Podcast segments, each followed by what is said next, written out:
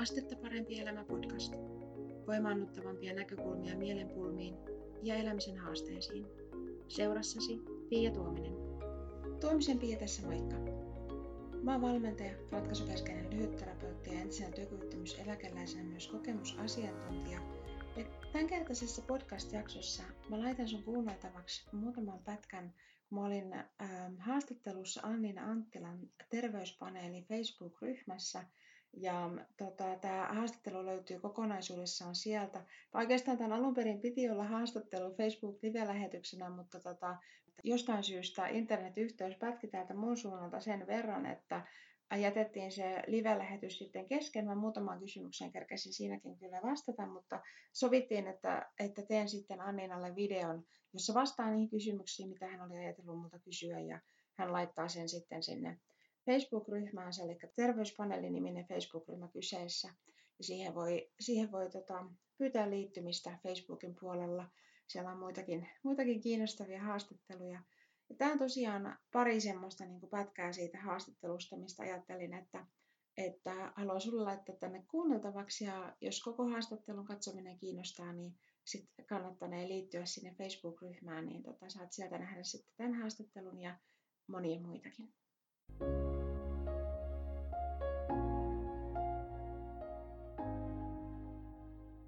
Sitten Anniina kysyy täällä, että kerroit, että on olemassa maailman voimakkaimmat sanat. Mitkä ne ovat ja miksi ne ovat niin voimakkaita? Tämä on yksi mun lempiaiheista, koska me ollaan ihmisenä niin kuin paljon muotoutuvampia kuin mitä me ehkä niin kuin yleisesti ottaen ymmärretään tai, tai käsitetään. Ja nyt siis mä haluan, pyydän sua muistamaan tässä niin kuin taustalla tavallaan sen, että mä oon ollut joskus semmoinen ihminen, että mä oon loukkaantunut tosi herkästi siitä, mitä mulle on sanottu. Tai mä oon niin kuin jäänyt painamaan tosi paljon niin kuin asiat ja, ja ne on niin kuin jotenkin vaivannut mua tosi kovasti. Mä oon ollut tosi semmoinen äh, ehkä jollain tavalla niin kuin arka ja ei niin kuin millään tavalla semmoinen itseluottavainen ja, ja muuten tällainen. Eli mä itsekin oon niin kuin muuttunut ihan tosi tosi paljon tässä vuosien varrella. Ja sen takia mä myös puhun näistä erilaisista taitonäkökulmista ja muista tämmöisistä, että aina on olemassa voimaannuttavampi näkökulma. Koska se, mitä me ollaan tällä hetkellä, niin tavallaan että ne meidän semmoiset hankalat olot ja muut, niin niiden ei tarvitse kulkeutua sinne tulevaisuuteen. Ja tämä on nyt tosiaan yksi niistä, yksi niistä mun lempiaiheista, joten toivon, että sallit myös sen, jos mä vähän innostun. Eli maailman voimakkaimmat sanat on minä olen ja mitä ikinä sä liität siihen perään, siihen lauseeseen sen perään. Minä olen ja mitä ikinä sä tavallaan sanot itsellesi. Vaikkapa, että minä olen arvoton tai minä olen masentunut.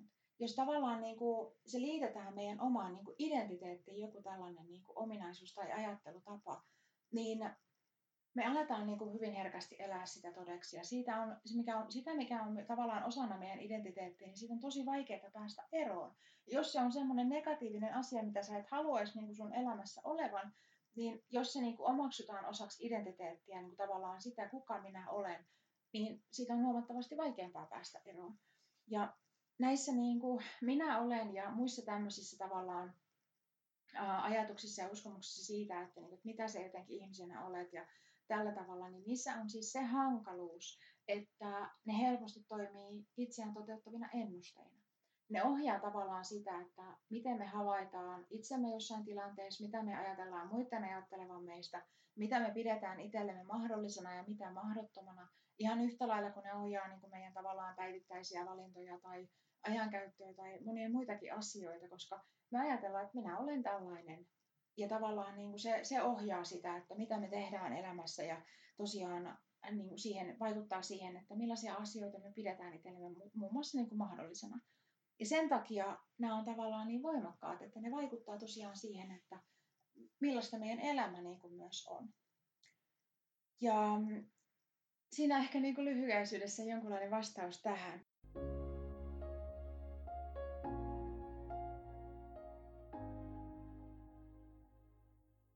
Sitten Anniina kysyy, että miten voidaan niin kuin määritellä uudestaan esimerkiksi sitä, mitä me ajatellaan niin kuin itsestämme tai, tai vaihtaa näkökulmaa siihen, että keitä ajatellaan olevamme.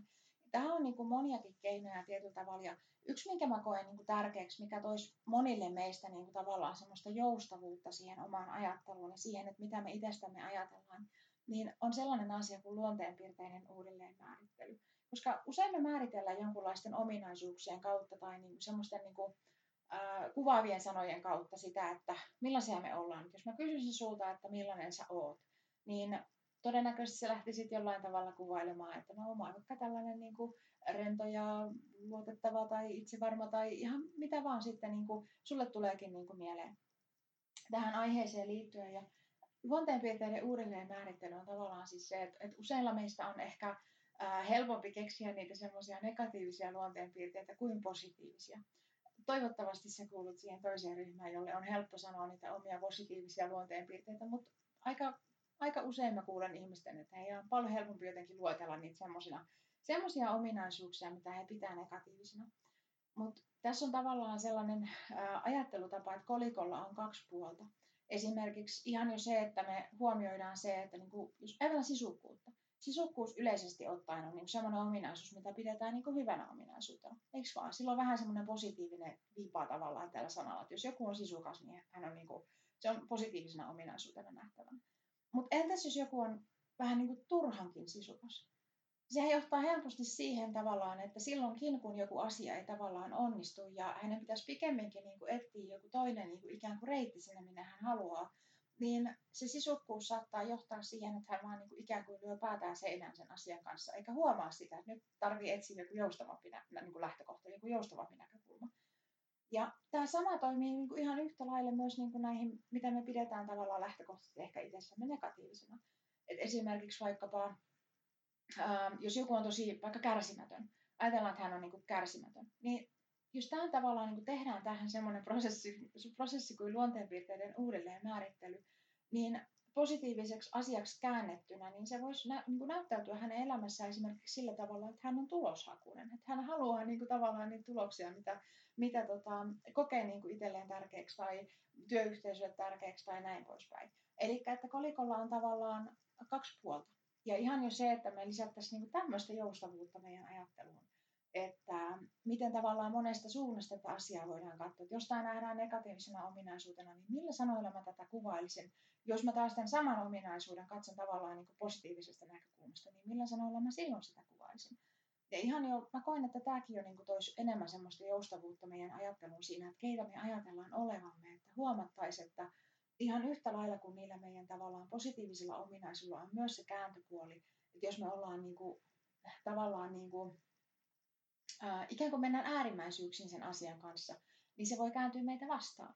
Mutta ihan yhtä lailla niillä ominaisuuksilla, mitä me ehkä nimetään niin kuin negatiivisilla sanoilla, niin niillä voi olla se positiivinen puoli myös tavallaan. Ja, et niin kuin, mä pyytäisin sua miettimään sitä, että kun sä kuvailet ittees, että millainen sä oot, niin mieti tavallaan sitä, että kenen sanoilla tai kenen näkökulmasta sä esimerkiksi kuvailet, koska joskus voi olla, että meille tarttuu esimerkiksi vaikka lapsuuden perheeltä tai tai muuta ihmisiltä, keitä me ollaan tavattu, niin pelkästään tavallaan jotenkin se negatiivinen kuvailutapa sitä jostain tietynlaisesta ominaisuudesta tai, tai tota, tämmöisestä, niin kuin miten me ollaan tässä maailmassa.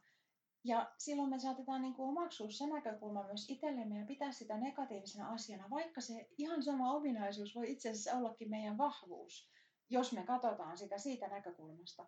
Että jos täällä on tavallaan se positiivinen viesti, eli jollekin muulle ihmiselle se on voinut olla niin kuin häiritsevä tai, tai niin kuin jotenkin harmittava ominaisuus hänen maailmankuvastaan käsin, siitä käsin, mikä hänelle on ehkä tuttua ja sellaista niin kuin hyödyksi olevaa, niin hän on nähnyt sen sillä tavalla.